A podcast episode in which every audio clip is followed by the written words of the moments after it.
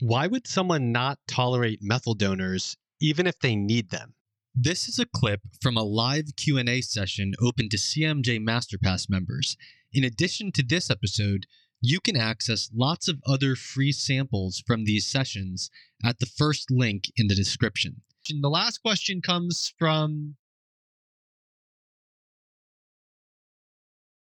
last the second runner up in the last of the prepared questions comes from Heidi N. Why would someone not tolerate methyl donors despite needing them as indicated by blood tests or having genetic SNPs and symptoms? Methyl donors such as methylfolate, methyl B12, choline cause tightness in my neck and other muscles, irritability, anxiousness, feeling weird, and sometimes headachy feelings. If they have low serum folate, high MCV, MCH, the PEMT SNP, and sometimes lower B12. So I want to take methyl donors to have more energy, better skin, and better cellular integrity. However, I even have problems with non-methylated B12 and B9, which is folate. I can't take 30 milligrams of folinic acid. Within one week, I get the same symptoms as above. My sleep gets disturbed, early waking, and mild pounding heart if I take a small piece of adeno B12 or hydroxy B12 tablets from Seeking Health.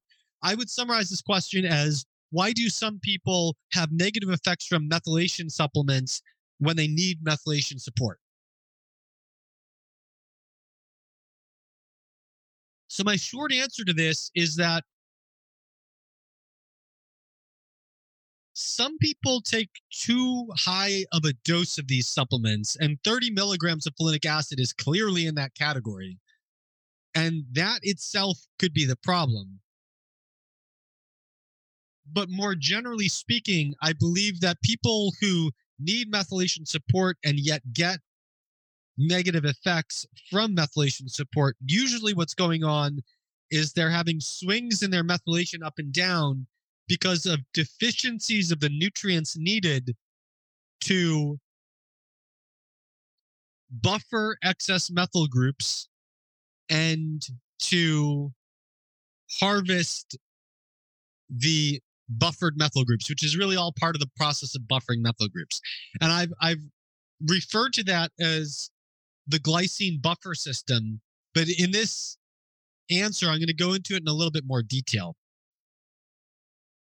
because the glycine buffer system is not just dependent on glycine, it's also dependent on nutrients needed to use the glycine buffer system. So if you have a if you have an incoming spike in methyl supply, such as from a high dose of a methylated supplement, or even just from a high methionine intake associated with a, a high protein meal,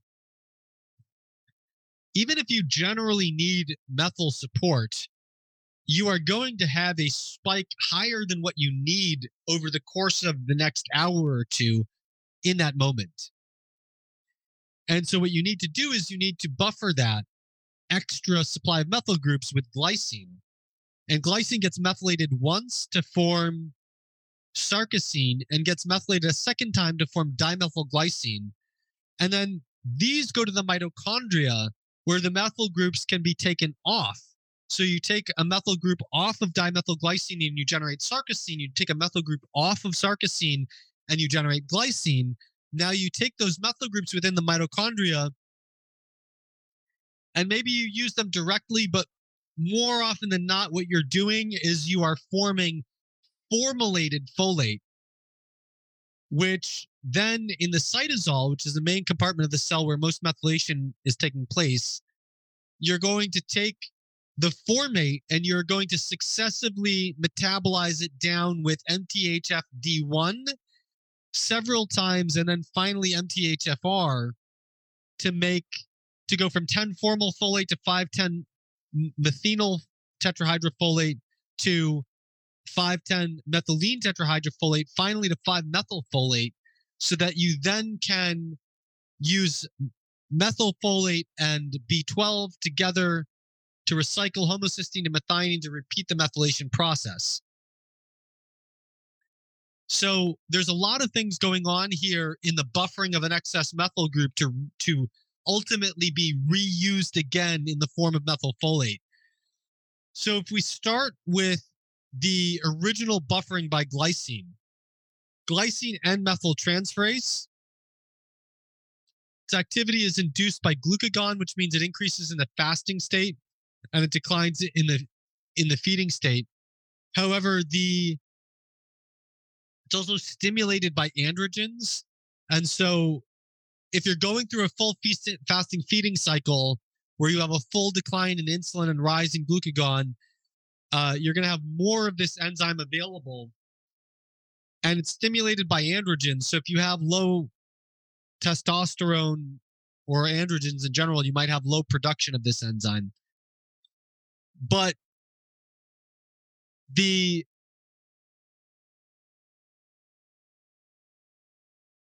but the general impact of this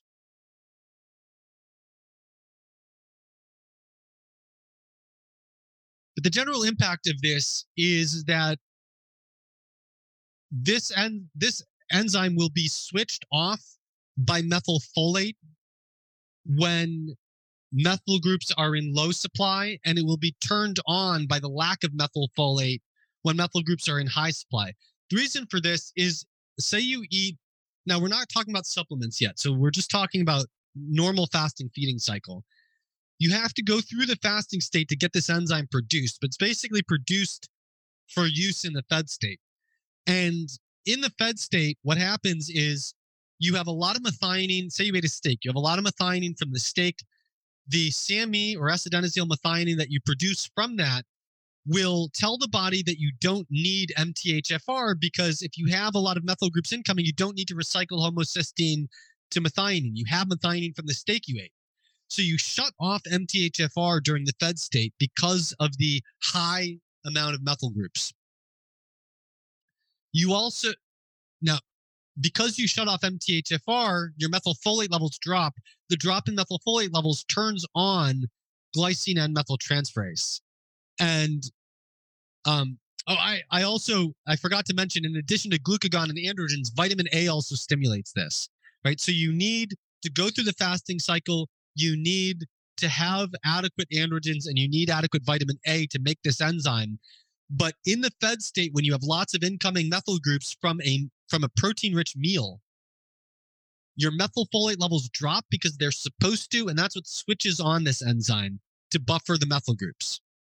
If you don't, so if you're missing glucagon in the fasting state, if you're missing adequate androgens, that's going to differ by male female status, obviously, but in either you can have deficient androgens.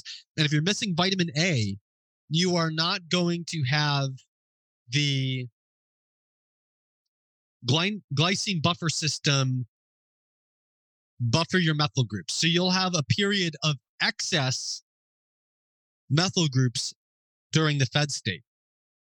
Now, let's say that you do adequately buffer those methyl groups in the fasting state in order to reconstitute the the methylfolate levels, you need to harvest the methyl groups from the methylated glycine. So the first enzyme that you're going to do that with is dimethylglycine dehydrogenase.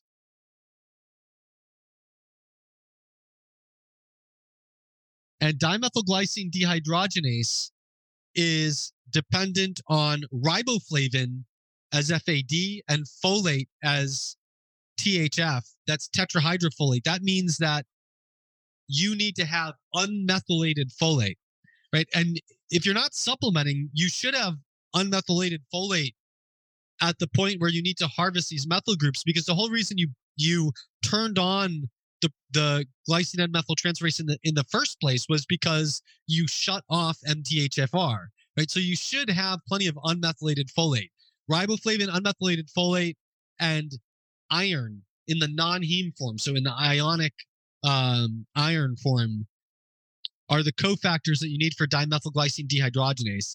And then that will get converted to sarcosine after you harvest one methyl group. And then you'll need to use sarcosine dehydrogenase to harvest the final methyl group, reconstituting the original glycine.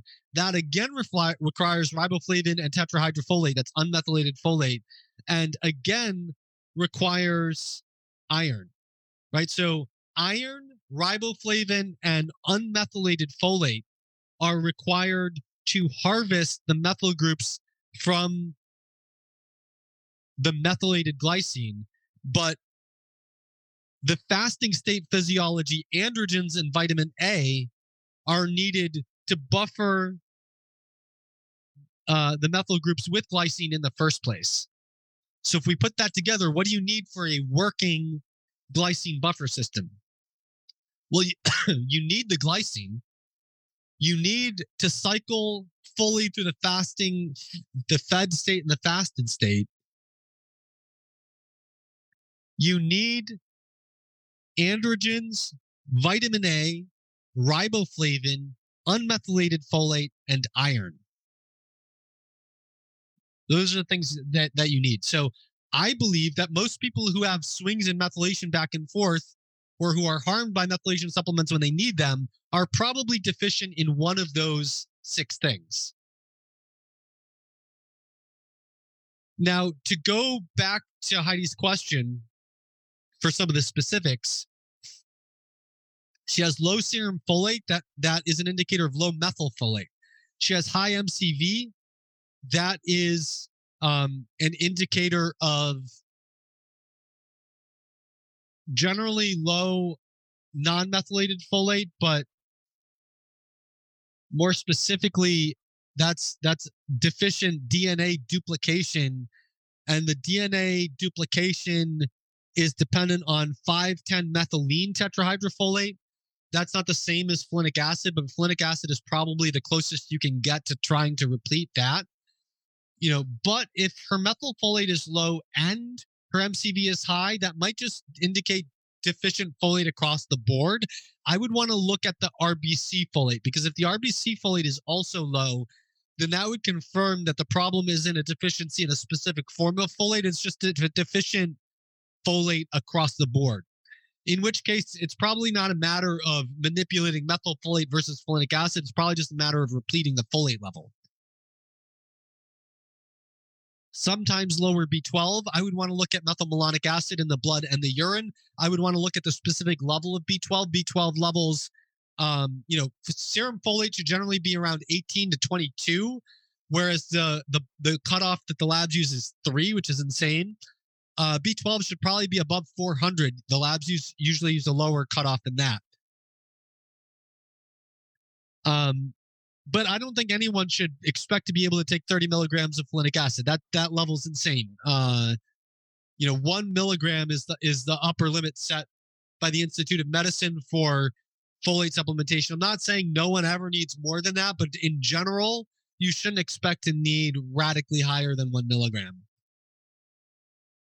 And it, it just shouldn't surprise you if taking 30 milligrams is causing a, a problem. So, um, so that's all I have to say of that. So, so, just to summarize, you know, if your if your serum folate, RBC folate, and is low and, and high, MCV is high, you know, you you're just deficient folate. It's not about the form. If your B12 is low, you have to replete it. Um, but generally speaking, if you can't handle methylation supplements, I think you have a problem with the glycine buffer system. And what you want to look at is glycine itself, fasting, feeding, cycling, androgens, vitamin A, riboflavin, folate level in general because of the need for unmethylated folate and iron levels. And look at all those comprehensively, fix the ones that are off. If you fix your limiting factor, I believe that will help improve uh, the, the tolerance of methylated supplements the one last thing I'd add is that I believe that some people experience adverse effects simply because they're calibrated to a very low level of methylfolate and they need to work their way slowly up. And what I recommend with that is a, a specific uh, liquid methylfolate from, uh, I'll pull it up on Amazon here. So liquid methylfolate comes from Holistic Health methylfolate 5-MTHF.